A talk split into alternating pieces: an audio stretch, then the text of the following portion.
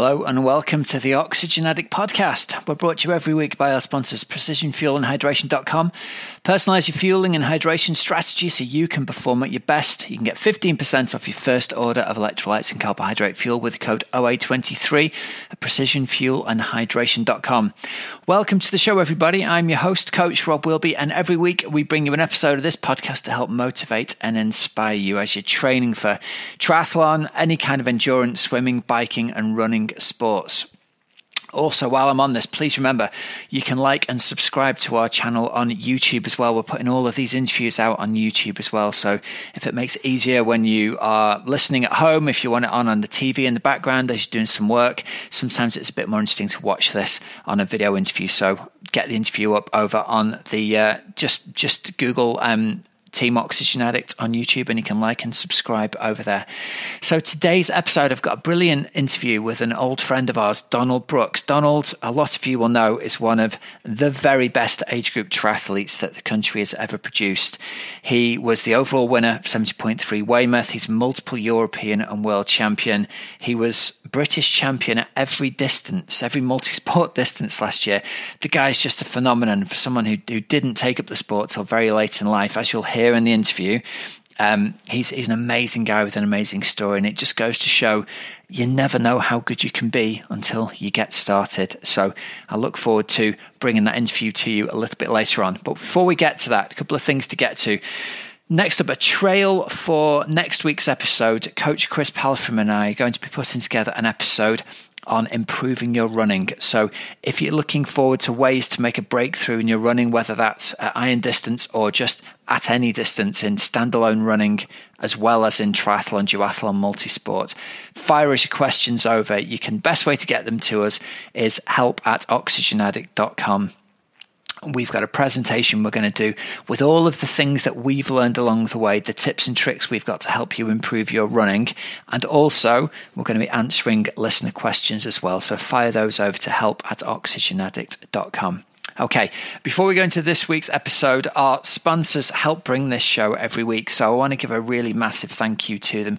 This is a genuine endorsement of their products. Precision Fuel and Hydration, I believe, make the best electrolytes and fuel supplements out there. I've been using pH electrolyte supplements since they first came out when I met them back at 2015, I think, all the way back in the day at Ironman UK.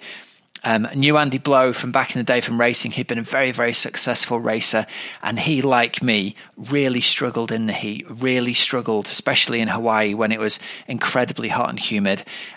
Chatting with him, it struck me I had just the same symptoms of him. And, and it turns out, lo and behold, we are both incredibly heavy, salty sweaters. And just the products on the market at the time, the standard sports drinks, don't cut it for people like us. And Andy created the company to solve this problem for endurance athletes. He's got a range of products, or they now have a range of products of electrolytes in different strengths. So no matter how strong or salty or voluminous your sweat is, you can find the pH product that suits you as well. Okay, they've also now expanded into having carbohydrate products as well. So they've got gels, drink mixes, delicious little chewy chews you can have, all with uh, the exact number of grams of carbohydrate in there. So, especially if you're doing long distance triathlon, it makes it really simple to keep track of how many of those grams of carbs that you need per hour you've had the way you can best check them out is they're an education company as much as they are a selling electrolytes and fuel company. So go over and check out the website. They've got a fuel and hydration planning tool that'll give you a personalized strategy for your next race. It'll help you understand your own carbohydrate, electrolyte, and fluid needs so you can refine your strategy during training and then you can absolutely smash it come race day. Don't forget, you can also book a free one to one video consultation with PFNH's athlete support team with their sports scientists, and they'll be happy to help you nail your race nutrition plan and help you to perform at your best on race day. All you've got to do, guys, is go on YouTube and watch the rerun of Kona from last year and look at the number of people who were riding with PFNH bike bottles in there. Lots of those athletes are not sponsored, but I'll tell you now, there's a reason that those bottles are on the back of those bikes, right? Check it out. Go and have a look. The distinctive black bottle with the kind of multicolored rainbow swirl around it. That's the PFNH bottle. Those are athletes who are making use of PFNH's fuel and hydration planning at the very least. Okay, I'm gonna I'm gonna leave it there without saying too much. But they're an awesome company. I love them. Go over and check them out and use the code OA23 at checkout for 15% off your first order. Don't forget, if you're a Team OA member, there's a bigger discount than that. You've got to go into the members area of our website to go and get that. But make sure you go and go and get that um, discount code if you're a Team Oxygen Addict member. All right, here we go. Let's go up to this week's interview of the week with Donald Brooks. Okay, Donald, welcome onto the Oxygen Addict podcast. It's uh, it's lovely to get the chance to get you onto the show. Uh, for for listeners who haven't met you before, I'm going to talk a little bit about your previous accomplishments and probably miss a lot of them out because there's a, there's a lot of them. But it's really nice to get the chance to get you on and have a proper chat because our paths have crossed at various events over the years, and we've managed to have uh, a little bit of a chat. But I'm really looking forward to interviewing you and finding out more about the the man behind the performances. Yeah, no, it's um I've listened to your show for a long time, so it's uh it's quite um, an honour to come on here and um, have a chat with you. So yeah, like I say, it's, oh, a, thanks, it's a very familiar. The honour's all mine. well, actually, I've got to first up. I need to give a shout out to our mutual friend Matt Bottrill, who was the who was the impetus really for us finally getting this interview done by texting me after he'd been doing. I don't know whether he was doing a bike fit with you or something, but he said, "You've got to get Donald Brooks on this show, mate. Let me send you his number." That's right. Yeah, I was up. Um, I was up with Matt recently actually because he fitted me. I went onto a newer bike last year, um, about yeah for the 2022 season, um, a specialized shiv, and he fitted me November 21, and um, I messaged him and he goes, "Yeah, we can get you faster on that bike. So come up. It'll only be a little tweak, and um, yeah, ended up taking the whole front end of the bike off, and um, it was almost like build it up from the start again. So um, yeah, he's always he's he's so confident and knowledgeable in what he does, and um, he's always looking for those little gains and the experience he brings to that bike fit is um, yeah very good. He's um yes, he's a wealth of knowledge in that area. So always, a, I'd, I'd highly recommend going and seeing him. He's yeah, he's brilliant. He's a he's a modern day magician, I think, that uses his magic in the realm of just making people faster on the bike. It's quite an interesting crossover of his technical knowledge, but also it feels like there's as much of an art to it for Matt as there is a science to it. And like you say, he'll start to make a little tweak, and the next thing you know, the front end of your bike's disassembled, and people come back and say, I don't know what he's done, but it feels totally different now in this new position, and I feel really fast. That's it, yeah. And he he brings his wealth of experience. He's he's worked with some top level athletes. He was on that sub seven project. He he spent hours in the wind tunnel. So he brings all that knowledge to you, and then he he takes the time to really look at you, and you spend hours in there. And um, yeah, and he's just looking at all the little bits and pieces that make you go faster and look at the bigger picture. So yeah, yeah, it's um yeah, I always enjoy my little trips up to see that.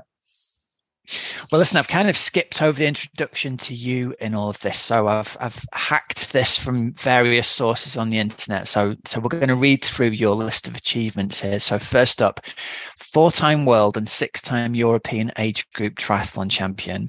You were British champion in 2022 across every distance they had an event. Is that right? There were five different. That's five correct. Across all the five there. distances. Yes. Yeah. So, so from, sprint, Olympic, aquathlon, duathlon, and middle distance. Is that That's right? right yes. Yeah. Yes. Amazing.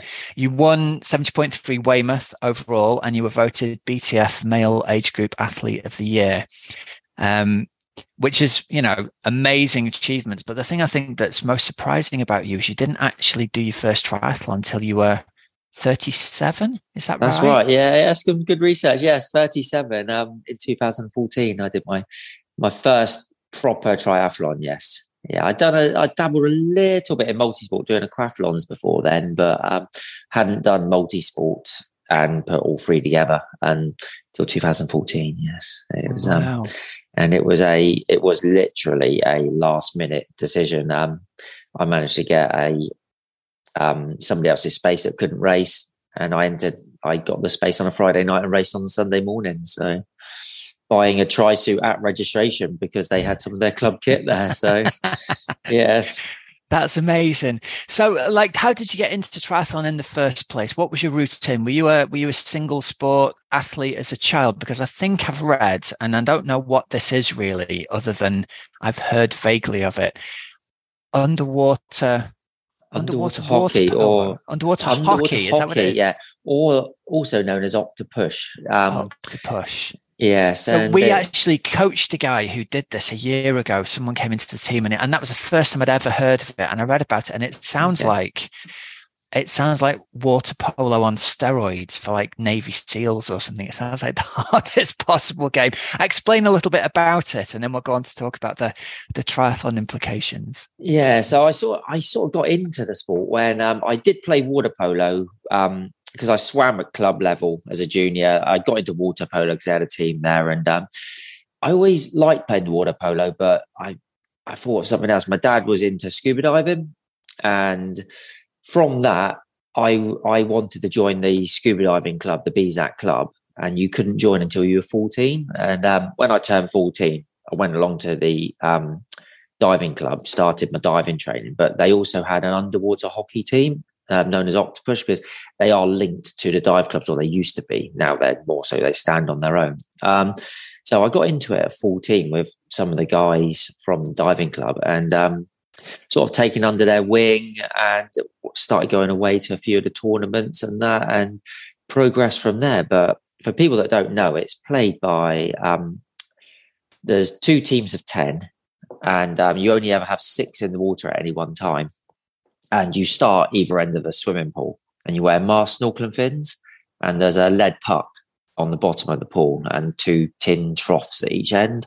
And the idea is to get the puck into the opponent's goal. Um, uh, they're played in swimming pools ranging from your normal swimming pool with a shallow end to a deep end so you change ends to get the advantage of the slope or the national competitions are normally played in um, olympic type pools widthways where it'll be a uniform depth across two meters to three meters deep. So, yeah, very much of a team sport because you've got those um, 10 people in the team and the six in the water. So you've got rolling subs as often as you want. And okay. yeah, it's, um, it's very, it's, um, very hypoxic game, if you like. It's, well, that was yes. going to be my next question. It's like, how do you think that affected your or developed your ability to do endurance type sport later on. And I imagine there's a lot of holding your breath and swimming down and getting comfortable being in close contact with yes. people under the water. And being able to be in that situation, not panic because you can't get it. Because sometimes you can't get to the surface exactly when you want to, but you will get there within a couple of seconds. But it feels like an eternity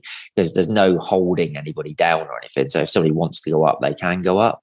But yeah, you are. Um, you're very much I used to play as a forward, so a striker. And so I would take when the buzzer goes to start the game, you'd sprint from the pool side to the middle of the pool to get the puck.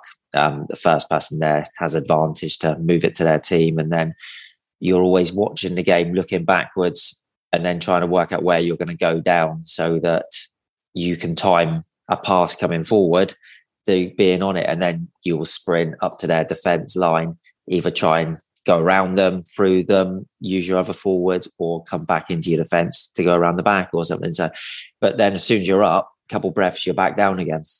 And um, so it's a lot of a lot of sprint, swim training, and holding your breath, which is obviously going to help yes. develop all manner of uh, lung function for later on in life, right? Well, I remember um, I played uh, as I got into my late teens, I started playing with um, or training with the GB squad, and then tr- um, playing with them. Um, and I remember in some of the later years, um, we used we were training at Loughborough swimming pool, and they used to do a bleep test once a month. And the bleep test was like um, it's like you say, it's like um, the bleep test you do in the sports hall, but on steroids. So again, it gets quicker and quicker and quicker. But the the the function of it was you'd have a a 25 meter pool, you'd have a lane rope across halfway, so at 12 and a half meters, and you you had to swim on the surface when the beep goes, and then you had to duck under the lane rope and do the second half underwater to the wall.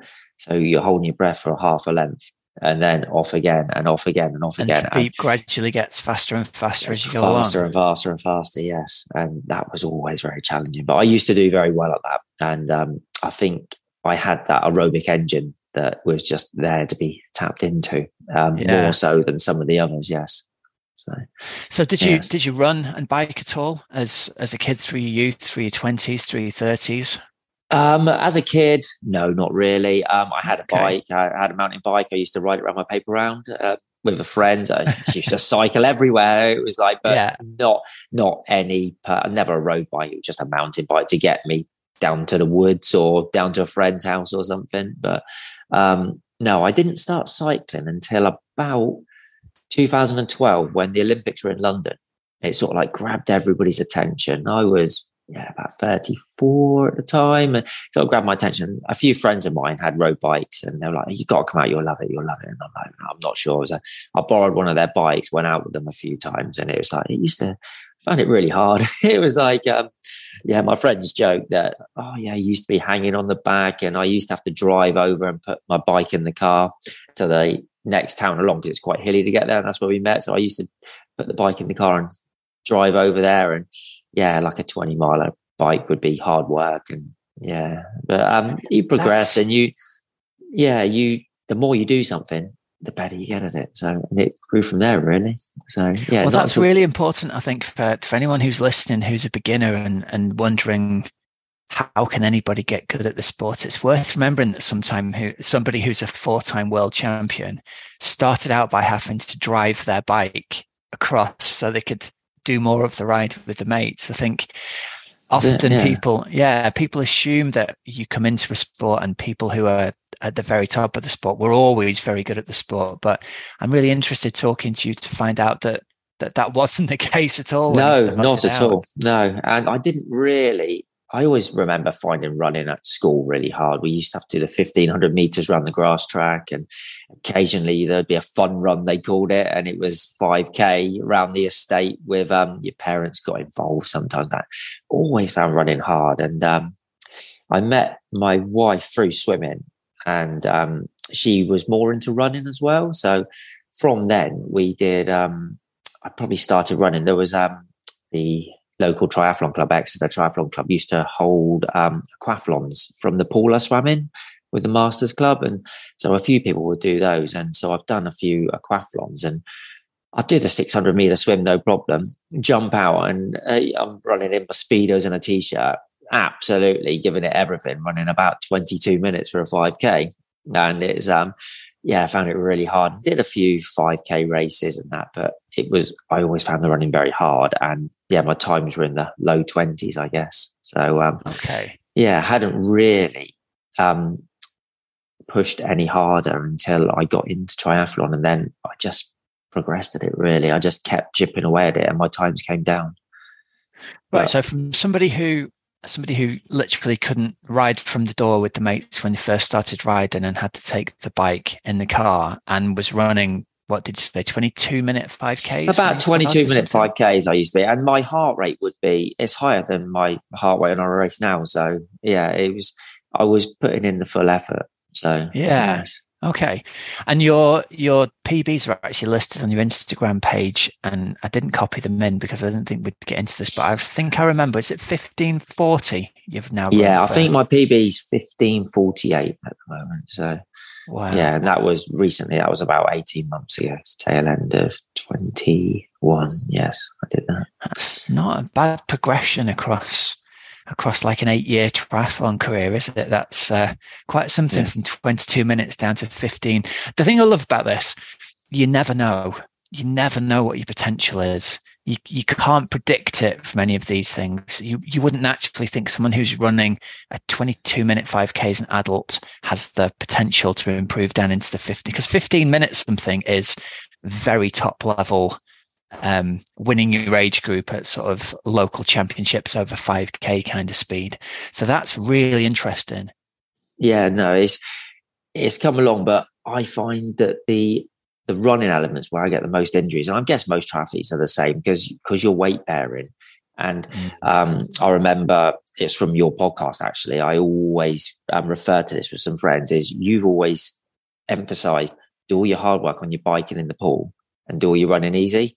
And I just I live by that. Yeah, I I I kill myself on the turbo. I'll do that in the pool as well, but I go out and I run all my runs around about. It's just a it's like a tempo steady pace. So I'll for me, I'll run at about five minutes per kilometer, and I'll vary okay. the terrain, some hilly terrain sometimes, but I'll always try and keep it around about there. And I'll I'll chuck in the odd park run here and there and a bit of speed work, but not too much because I find that's where I get injured. And yeah, I, am balancing um, run injuries all the time.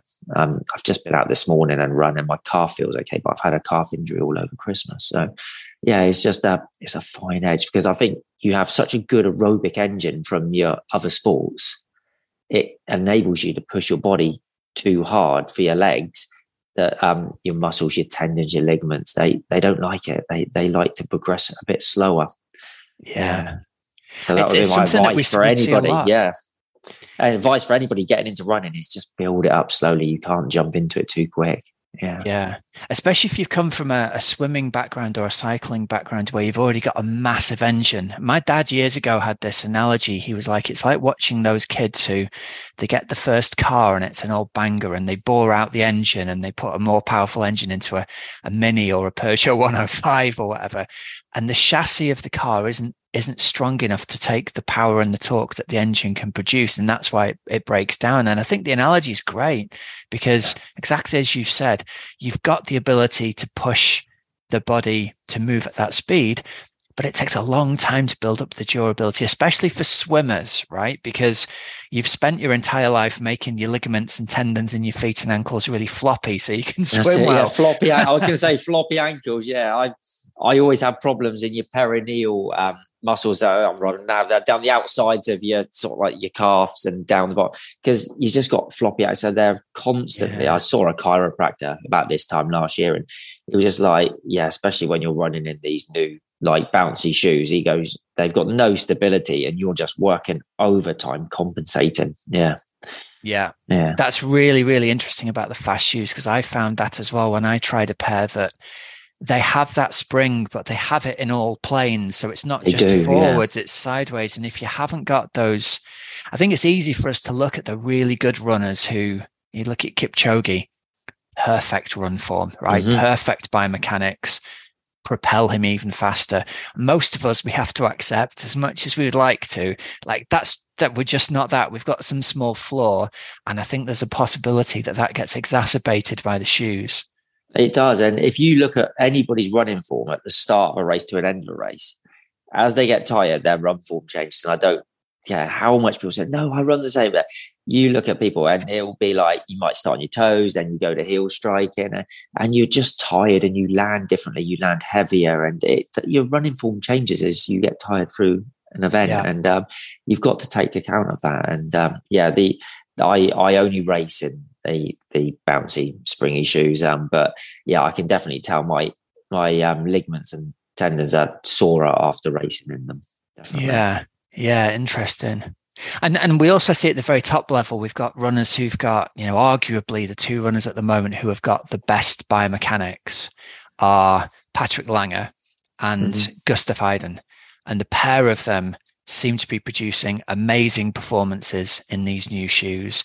I think other runners who don't have such great um, biomechanics maybe it's like if you've got the great biomechanics it propels you forwards even yes. more but if you don't so it's almost like a, a double win for the great biomechanics and a and not quite so much of a win for everybody else unfortunately people need to experiment and try different things and see what works for you but yeah um, i've done quite a few races in them now and i've done because uh, triathlon's a bit um, niche where you it's difficult to compare times across the triathlons. But yeah. um, when you're doing your local 5k or your park run or something like that, it's quite a good. You can get benchmarks in different shoes and how you feel, your heart rate, and um, your perceived effort to know how it feels. So yeah, I've I've done some experimenting with them, and they definitely definitely help. And that um, I don't go into all the sales hype and that, but they say because they're helping with every step. The longer you go, it's supposed to help you on the longer distances as well, fatigue later. Mm. So yeah, yeah, yeah. So especially on the the sort of the marathon distance runs and marathons and Ironman distance, I think that's where it can really make the difference. That last sort of or the 10k between 25 to 35k. Yeah, because that's where people start really... their hit the wall and that. Yes. So yeah. if you can have a bit more in the tank, then it's it's always going to be beneficial. So, yes. So which triathlon performance are you most proud of looking back? You've obviously come into the sport quite late at 37. You've come in at um, 2014 and, and progressed really rapidly in the sport. Which one are you most proud of? Oh, that's um. There's so many to choose from, but um, this year, I've the two that really stick out for me on the longer distance stuff was um, winning Ironman Weymouth outright. Mm. And there was no pro field there, but it was still there was still a lot of good age group athletes there, and it was it was fierce from the start. And um, yeah, that that was just a good day. The family were there. Um, you're running, you've got a lead bike in front and behind, and um, yeah, the the whole of Weymouth were out. Is it was it was a it was a good day out. But um, the long course weekend I did in Tenby as well because I I did a full distance. Um, it was challenge actually in Weymouth in 2015. I'd only been doing triathlon for about a year and a bit, and um, okay, I found it I found it very hard, and uh, and it really wiped me out for about six months after that. And I was like, well, I'm not going to go long again for a while. And then um, I ended up doing the long course weekend in Tenby from a deferral from a deferral from um, COVID when I had sort of I was going to do it in Holland because it's nice and flat. It was the end of 2020, loads of fitness. It was like then it got cancelled, so I ended up doing it in Tenby. And again, the family came up. We rented a little house right in the town centre, so they were there. They did the kids races, um, and sort of I did the I did the swim. I was fifth because um, it's split over three days. So you do swim Friday night, cycle Saturday, and the run Sunday. And um, yeah, I was fifth place after the swim. Um, sort of like not on anybody's radar. It was okay, and then like made the lead pack in the bike, and it was just I just had a very good bike. Um, managed to break away with a group, and then managed to break away from that group towards the end. And um, yeah, came in with a seven minute lead going into the marathon. And again, I had an injury going into the marathon. I really wasn't sure what I was going to do. So, um, being in the lead, I thought, I'll just hold on to the guy that's uh, second and third and see how long I can hold on to them. And yeah, one of them dropped off quite early, and the other one I managed to hold till about halfway. And I went through the half marathon in nearly a PB, and it was very hilly. And I was like, "This is how I need to ease back a little bit. I've got seven minutes, and hopefully, won't take seven minutes." And yeah, I came in and yeah, took it by about four minutes. Yeah, but the, uh, one of the um, motorbikes came up to me with about two, two and a half K to go and said, I'm going to escort you into town because um, you're going to be the winner. And it was like, that was it. It was a good feeling. And then come running into Tenby, all the heritage of Tenby with the triathlon. And we've had a few family holidays there. It was, it was a, it was a good special moment. Yes. Nice. To, What's um, your experience been um, racing out at the the World Championships? Then, which which of the ones so you've got four World Championship wins yeah. to choose from? Which which one's been your favourite of those? I would say the favourite's got to be the first one, which was in Rotterdam, which I think was seventeen or it might have been eighteen. Um, yeah, but that was my first experience of a World Championship. So I've done a couple of Europeans before then, and um, yeah, but um, going to the Worlds because you've got um, all the other countries there. So the Australians are there, the Americans are there in force, and it's just a bigger, it's a bigger atmosphere, it's a bigger venue. I went over with some friends as well, and um, it was, it just, it just felt like a very big, big, um, good event, and um, it was quite technical bike. It was, um, you were on and off the cycle paths, and a lot as they do. A lot of people complain about it. It's not just a big open straight road. It's very technical, small paths and that. But yeah, played to my advantage. And um, I was I wasn't expecting to win over there, so it was it was a really um, welcome surprise when I did. And um, yeah, it really sticks in my mind that one. Yeah, I bet it does.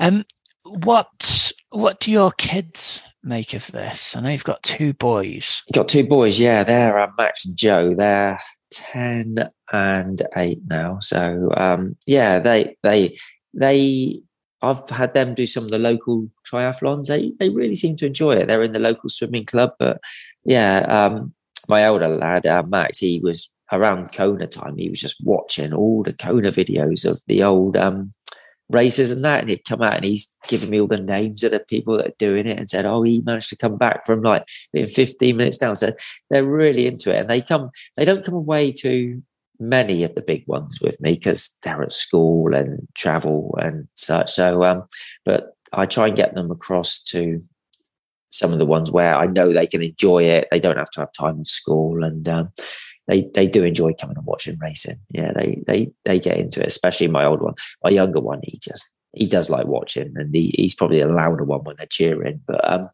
yeah, he's. Nice. But they they both they both do enjoy the racing as well. Because there's um there's a local company around here, Sportiva events. They they run a lot of multi sport events, and uh, in Paignton, they hold quite a few triathlons, and you swim in the pool. You come out. There's a Velopark at the back of it, which is um 1.5 kilometers around, and then you can run around the field. So it's all off road. It's very safe. It's and yeah, they do. They have loads of kids there racing. It's really good to see them all getting involved. How do you how do you work the balance of parenthood and training? And and I'm imagining that well, I'm not imagining, I know there's an awful lot of hours of training go into it. Balancing being a dad and having a full time job is a challenge for any age group athlete who is into the sport. So maybe there's something here that people can can learn from you. How do you get that balance right? It's a tricky balance, um, but yeah, I've got a very supportive wife and family. Um, my job, I, I'm a company director for an electrical company, so that does take up quite a lot of my time. So that's that is Monday to Friday normally. Um, so what I try and do is I'll get up early and I'll train. I'll be up at half five and I'll train between six and seven, six or maybe even half five till seven. Try and get an hour, hour and a half in before I go to work. And I always like to, it's always hard to get up. It never gets easier getting up, but at least if I've got that session in the bag, it doesn't matter what the day throws at me. If something comes up and I miss something else later on, I've got the session done. Um, and then I try and do a session in the evening, and that one will be it'll be mixed around the family. So um, I'm running the boys around to clubs and things, and I'll do split turbos, and so I'll do 20 minutes on the turbo, then I'll get off, run them up to a club, and then come back and carry on. So um, yeah, it's just it's just taking it and being adaptable, really. Um, and then um, yeah, it's it's sometimes I can be training later at night. Um, yeah, it's and then we we tend not to eat. The, the boys will eat earlier, and me and Mel we won't eat till probably about nine o'clock at night. So okay. uh, we'll have the training done, and then um, Mel's very good with the. Um, she does most of the food sorting out and that. And she, uh, food, the food sorting out is better than my training plan. It's just like she will have put out the next week what we're going to have every night. So we she'll um, she'll pester me at the weekend like, what do you want to eat each night? And we'll come up with some meals, and then we'll get a online delivery shop that will come in. So we know what we're having each night, and it's all planned. And it, I'd say that's a big part of my success as well is having the right nutrition all planned in and makes it easier. You're you're not eating rubbish or thinking, what am I going to eat now after a session? It's I've got it planned in. And Mel, she enjoys the cooking part of it as well. So we cook different nights each. But um, yeah, it's we sit down. That's our downtime. Then um, have our tea and that, and um, yeah, bed, and then start again. So it's all about the it's all about the planning and the preparation. Then. Yes, yeah, very much so. Yeah, so I say my nutrition. Yeah, so a similar breakfast. I have porridge and banana for breakfast. Um, then the evening meals and, and my training is I train in the morning before work and in the evening. So all my training is split by about 12 hours. So almost I'm training every 12 hours continually. Um, the weekends, I'll, that will change a little bit because I'll probably do a bigger ride on a Sunday and it'll be one single session. Um, on the Saturday, I, I normally mix up loads of different things um, because the boys swim on a Saturday morning. So I'm jumping around there. I can sometimes do park runs. So I might go down do park run then do a little run afterwards. I might take them swimming in the afternoon, and they're they're good enough that they can play in one side of the pool now, and I can get a session on the other side. So yeah, it's um yeah planning and consistency. I'll take the consistency is a big part yeah. of it. Yeah, yeah, busy man, busy, organised, getting it's, it done yeah, around a lot of trying, other stuff. Trying to find time for other things is very difficult. Yes, it's like how you fit everything in yes. What's your uh, what's your coaching situation at the moment? I'm self-coached. Um, okay. Never had a coach, but although I'm self-coached, I do take advice from people. So um, and help. So with the swimming, I do most of my swimming by myself, but I might meet up with some other triathletes. There's quite a lot of triath- uh, good triathletes as well in the area. So um, we will arrange on WhatsApp groups and that arrange to meet at the pool at certain times. Um, the leisure centre run a adult condition swim, which um, is run by one of the guys. He does a bit of triathlon as well, and he does. It's a good set actually. He'll normally make quite a hard set for us on a Monday night, so that's a coached session poolside. Um, the cycling, I'm a member of Mid Devon Cycling Club, and that's always good to go along to. So I try and get along to the club rides on Sunday as much as I can, and it's always beneficial chatting to people that cycling is what they do. That's their only thing. So they're all they're all racing and doing things. So they're talking about their training plans, and it's just good to ride with a group because you learn a lot about the group riding, and there'll be you can always push harder when you're in a group as well. Um, yeah we do a chain gang on Tuesday night in the summer, which is um, always it's one of the hardest sessions I do. So I'll ride over, meet them, and then we go up and down. Um, it's called the Teign Valley, and it's a twenty minute effort up, twenty minute effort back with a we concrete at the top and have about ten minutes up there. And um, then, but it is eyes out, like riding really close proximity, which it does help you for um the the draft legal racing and that which yeah. isn't my favorite but it does mean that yeah you're you're pushing you're you're at, um, you're at maximum for 20 minutes really close to each other. And it's just when it's your turn to go you go. It's just like no matter if you're hurting you pull your turn pull your turn pull your turn and it does get easier. So yeah. But my running is all my runnings by myself. Like i said january unsteady but it's again it would be great to drive somewhere and go to a running club but, um, I can run outside my front door and keep the time all down. in, isn't it? Yeah. Yeah. Hundred yeah, percent. Well, the balance that you've got definitely sounds like it's working for you. So the first rule is generally, if it ain't broken, don't try and fix something. That's it. So, yes. Yeah. You found what works for you. What do you think your ultimate potential is in the sport? And obviously, you know, being four-time world champion already, what keeps driving you to keep getting the training done? Um, a few people have asked me that, and the training it, it, sometimes it can feel a bit like a choice like i went out this morning and it was it's raining it was dark it's not that nice. It's like why are you doing it? But i i enjoy the racing. I race a lot and i enjoy the racing. I enjoy the camaraderie you have with people when you meet them. Um, i enjoy going to the events and it's not just the race itself it's the lead up to it talking to people about it um, the people you meet at the event. i know we bumped into each other a few. Um, and yeah, it's um, I and I'm doing well at the moment, and it's it's that drive and um, that buzz you get from racing and doing well, um, especially the outlaw events where I've seen you is um, because I can start. Um, they're self-seeded, so I can start at the front of the race with the other guys and get through the swim, get on the bike, and then we can get to a little pace line, and everybody's working really hard. There's surges, there's race tactics, and you're all playing out, and it's like who's overcooking it, who's saving some back for the run, and just like weighing up where everybody is. And yeah, I do enjoy that. Yeah, it's um, it's interesting. Do you think you'll you'll step up and race a full distance or Ironman event at any I think point in the future? I think well, I've entered I've entered Lanzarote this year, so right, um, okay. As a qualifying race for Kona, which is not Kona anymore for the men, is it? So um, yeah, I was I was going all in for uh, fully committed to going to Kona this year, and now it's all changed. So I'm just trying to work out what to do. But um, yeah, um, doing the long course weekends, um, giving me confidence that I'm able to go longer. And um, mm. I've had I had some nutrition training last year and the year before, and I've been working with a nutrition coach and using a glucose monitor to monitor some bits and pieces. And um, we did some metabolic testing and on the long course weekend, I I went over a bump um, down on a quite a fast descent um, through some lanes, and I, I, had two bottles behind my seat. One was all my punch repair kit, and the other one was like a really strong gel mix. And um, I lost it all going down one of the hills within the first twenty miles. I was like, I've hardly got any nutrition in my pocket, so I nursed myself around on the nutrition. Um, but I managed to break away from the group and almost time trial in the last 20 minutes. And my power numbers were that of a 10 mile time trial almost. So I was surprised that I could do that on such little. I took in less than a thousand calories on a 112 mile bike. Wow. And, yeah, and um, I bumped into the new, my nutritionist, um, Dave Starr. He lives up in Nottingham, but he was down in this area.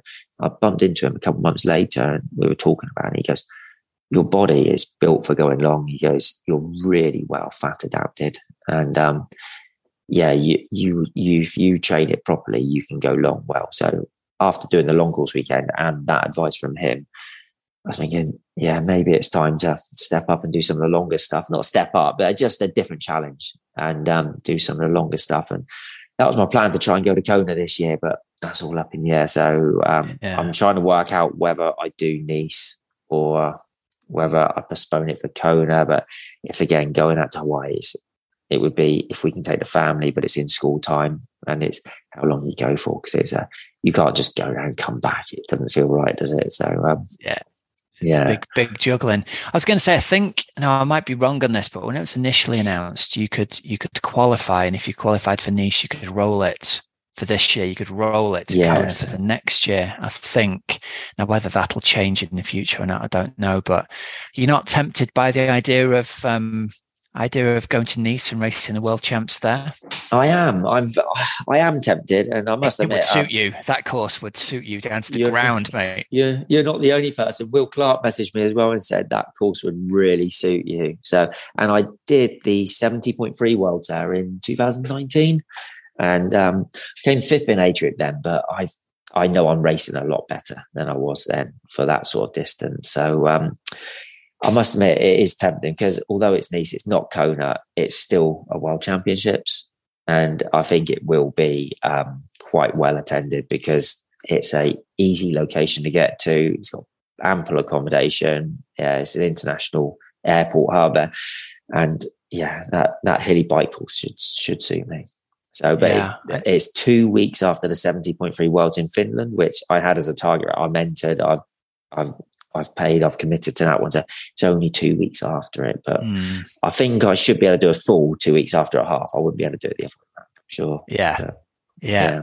That's interesting. I think you you often find that you get, although you can feel pretty sore for a week after that 70.3, you seem to get a really good fitness bump two weeks after the 70.3. So although and I don't know why, but I wouldn't ever schedule a 70.3 for two weeks before an iron distance race. It does seem that people who've done it almost as a, well, you know, that's the way it's fallen this year and I'm going to give it a yes. go. They always seem to race really well in the iron distance, almost whether it's a lack of expectation thing. I don't know, but it, it always seems to work out. So, yeah, I, I um, did Weymouth this year. And then the following weekend, I did Outlaw X so they were, I know it's another half, but it's, um, I did two halves back to back and performed well at both. So it's, um, yeah, yeah, I think because you need that few days to recover, but that also brings your training down. So you're almost, because you, you need to taper for that Ironman. Uh, you need to taper more so than a half. So I think having the the racing under your belt almost forces that recovery stroke taper. So I think if you played it correctly, you could do. The Norwegians do, don't they? They seem to race everything and do well at it. So yeah, and um, I'm sure there's a lot of science goes into their tapering and what they do. So yes. Be interesting to see how that works out for you. All right, is there is there anything looking back that you wish you could go back in time and tell your 18 year old self? Oh, um, I think I could have, I could have um, pursued more endurance stuff as an earlier age. It'd been it'd have been interesting to see where I'd have got to if I'd started in my twenties. Um, it's always a little bit. A lot of people ask me that as well, and um, I think the reason I'm doing well is because I didn't do that endurance stuff in my twenties, and I hadn't worn out all my joints and everything then. But um, yeah, I'd have been interested to see what I could have done as a, as um, a younger myself. Yes, racing yeah. and triathlon. It'd been interesting. And all right, so my last question. This is this is kind of off the topic of triathlon, but what's something that people seem to misunderstand about you? Um, I think people. I'm not sure people see the hard work that goes in behind the scenes, and probably think that your race results come easily because you're winning across the board at so many events, and um, there's a lot of time and effort that goes into it. And um, a phrase I like to use is um, "It's never given; it's always earned." Yeah, it's um, you still have to put the time, the graft in, and um, the the racing's almost like the reward of your training. But yeah, people think it comes easy, and I know everybody's different physiologically, and um, you have to have you have to have that natural ability as well. But to train that natural ability and keep it going, yeah, it's it's not it, it's not easy. It's um, I've got a friend that's he's taken a real interest in my um, triathlon this year, and he's come to a lot of the events with me. And we went out for a drink over Christmas, and he was talking to some of the people at the pub um, about me. But he'd had a couple of drinks, and he was like, "Oh, he's he does this at this time, he does this at this time." It's just listening to somebody's output, how regimented you are when you go to events, and how much you do focus and put the effort and time into it. Yeah, it was interesting. Yes. Interesting to hear how somebody else, almost like you're hearing what you look like from the outside reflected back yes. to you, because I suppose when you're in it, you don't realize your habits are they sound very regimented. You're up at five thirty, your meals are all prepared, you know what you're cooking, you know what you're eating. I suppose when you hear someone else talking about you like that, you kind of go, Oh, actually, I have put a lot of things in place here that maybe other people don't put in place. Mm, yeah, and yeah, I'm not saying that nobody makes a sacrifice, but a lot of sacrifices as well. Like, um, yeah, it's just with your diet, your drinking, it's um, your nutrition. It's yeah, it's a lot of things that you could do different. Not saying that I'm really strict on my diet or my drinking, but I do cut down a little bit, yeah, here and there, just to just to keep your body in that fighting shape. So yes, yeah. awesome. All right. Well, listen. I feel as though we've we've learned a ton from uh, from listening to you today. So thanks very much for your time, Donald. Next big event on the horizon for you is Ironman Lanzarote. Yeah. Well, I've got I'm I'm I'm deliberating whether because it was the one I could fit in before doing Nice. Um, sorry for the worlds to qualify for the world. So um, if I decide to do Nice, I'll do Lanzarote. If not, I might postpone Lanzarote a year and use it for Kona. So um, right, okay, yeah, I've got long course weekend booked in again. They've invited me back, so that'd be nice to go there. Um, Defending champ. Defending champ, yeah, a big target on my back this time. Yes, yes, it's going to be a bit more. It'll be a bit different. Um, and then yeah, Finland for the seventy point three worlds. They're the only ones I've got booked in at the moment. But um, I'm sure I'll fill up around that with other other um, events. So great. Well, listen, I wish you all uh, all the best of luck. I hope our paths cross an event next year. And if uh, if any of the listeners see you in your black and orange TORQ kit, they can they can give you a cheer on and, and wish you the yes. best coming in the other direction. It does stand out, doesn't it? Yeah, very much so. All right, brilliant, Donald. Listen, thank you very much for your time, mate. Okay. Thank you very much, Rob. Cheers. Okay. I hope you got something from that interview there. I love talking to someone who has risen to the very top of the sport, but has done so by applying themselves to the sport that they love and getting the training done every day, no matter what, finding the time. You heard Donald there carving that time out before work and after work. He's a really hard worker and I love seeing the really hard workers get rewarded. So if you're at one of the big British races this year and you see Donald in his is often wearing distinctive TORQ sponsored kit, you can uh, you can say hello and give him a Team Oxygen Addict high five as he goes by in the other direction. All right, guys. So remember. That brings us to about the end of this week's show. Remember that we've got a special coming next week on helping you improve your running, either your standalone running or helping you improve your running within duathlon, triathlon, middle, long distance, Ironman. Any questions that you might have, and believe you me, I've heard a lot of them over the years. I know there's a lot of people with questions about how to improve their run. Coach Chris Palframan and I are going to be putting together a special edition next week. We've been blown away by how popular, in terms of downloads, the six months to your Iron Man episode was we put out two weeks ago. That's done more downloads than many of the episodes that we did over the last year. And it's obvious that there's a hunger out there at the moment for educational products that are going to help people get better at their events. So we're really excited to bring this web, uh, this podcast webinar to you next week if you want to think of it like that. We'll give you the benefit of all of our coaching knowledge But until next week, here's some discount codes and deals for you. At precisionfuelandhydration.com, you can use the code OA23 for 15% off your first electrolyte order. And if you're looking for triathlon, multisport, duathlon, ultra running, aqua bike, marathon running, cycle sportive coaching for next year, I think we've got the most comprehensive endurance sports coaching program for busy age groupers. Whatever the distance of event you're training for, we've got you covered. Book a call with me to see if you'd be a good fit for joining the team, and let's see how we can help you make 2023 be your best year ever in endurance sport. So remember, there's links in the show notes so you don't have to remember them. And until next week, have a great, safe training and racing week. I'm Coach Rob Wilby, and you've been listening to the Oxygen Addict Podcast. See ya.